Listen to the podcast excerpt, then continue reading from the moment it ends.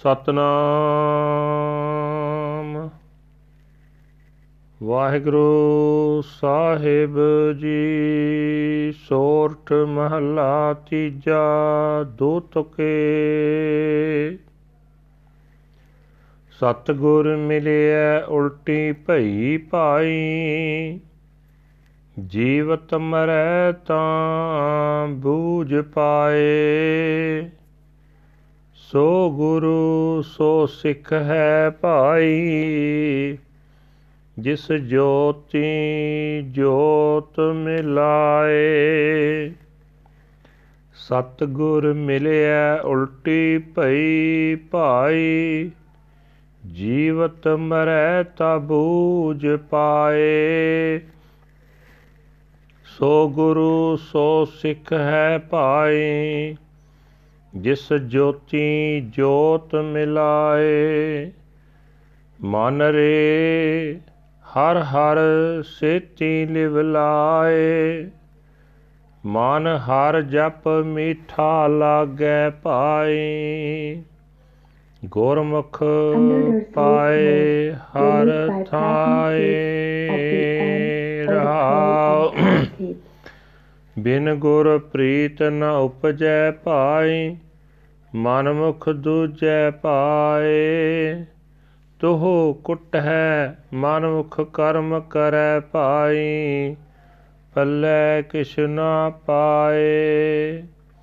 ਗੁਰ ਮਿਲਿਆ ਨਾਮ ਮਨ ਰਵਿਆ ਪਾਈ ਸਾਚੀ ਪ੍ਰੀਤ ਪਿਆਰ, ਸਦਾ ਹਰ ਕੇ ਗੁਣ ਰਵੈ ਪਾਈ ਗੁਰ ਕੈ ਹੇਤ ਅਪਾਰ, ਆਇਆ ਸੋ ਪਰਵਾਣ ਹੈ ਪਾਈ ਜੇ ਗੁਰ ਸੇਵਾ ਚਿਤ ਲਾਏ, ਨਾਨਕ ਨਾਮ ਹਰ ਪਾਈਐ ਪਾਈ ਗੁਰ ਸਬਦੀ ਮੇਲਾਏ।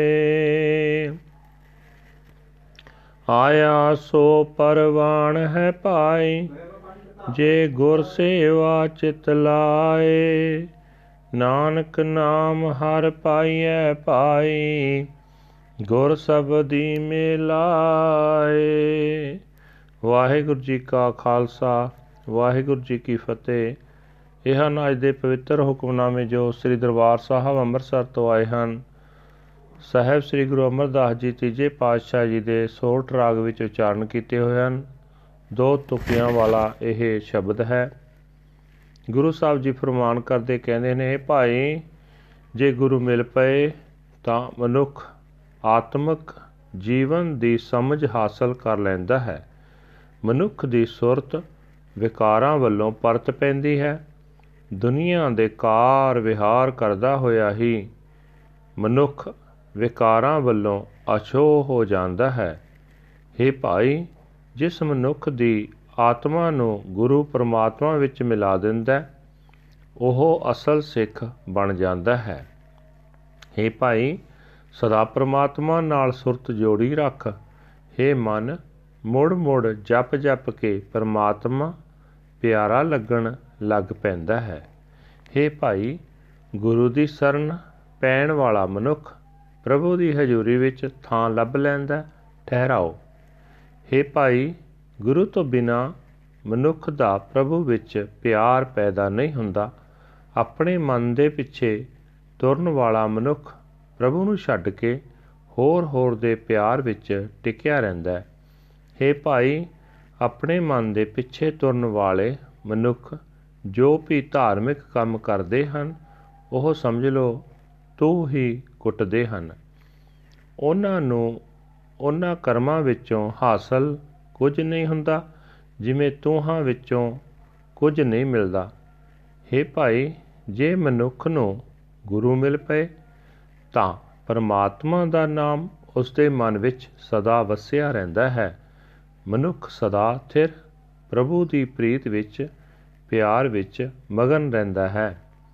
हे ਭਾਈ, ਗੁਰੂ ਦੇ ਬਖਸ਼ੇ ਅਟੁੱਟ ਪਿਆਰ ਦੀ ਬਰਕਤ ਨਾਲ ਉਹ ਸਦਾ ਪਰਮਾਤਮਾ ਦੇ ਗੁਣ ਗਾਉਂਦਾ ਰਹਿੰਦਾ ਹੈ।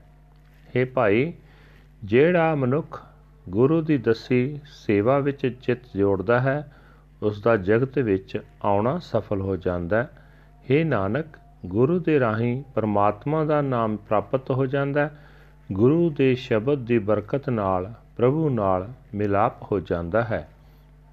ਵਾਹਿਗੁਰੂ ਜੀ ਕਾ ਖਾਲਸਾ, ਵਾਹਿਗੁਰੂ ਜੀ ਕੀ ਫਤਿਹ।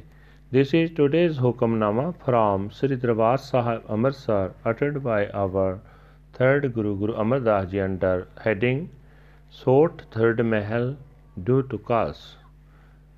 Guru Sahib said that meeting the true Guru one turns away from the world, O siblings of destiny, when he remains dead while yet alive, he obtains true understanding.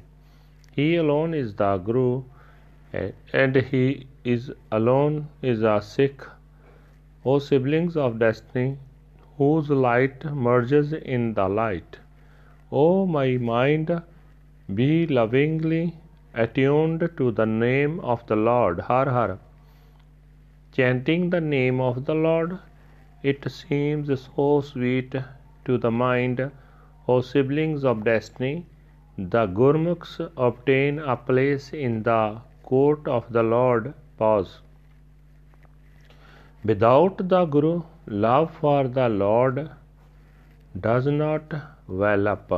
O siblings of destiny, the self willed Manmukhs are engrossed in the love of duality.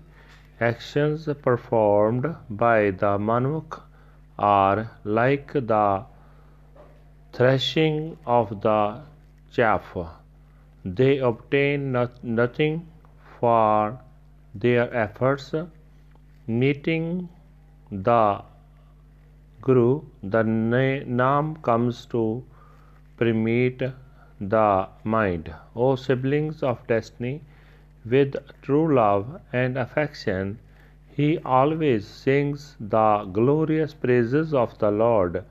O siblings of destiny, with infinite love for the Guru, how blessed and approved is his coming into the world. O siblings of destiny, who focuses his mind on serving the Guru, O Nanak, the name of the Lord is obtained.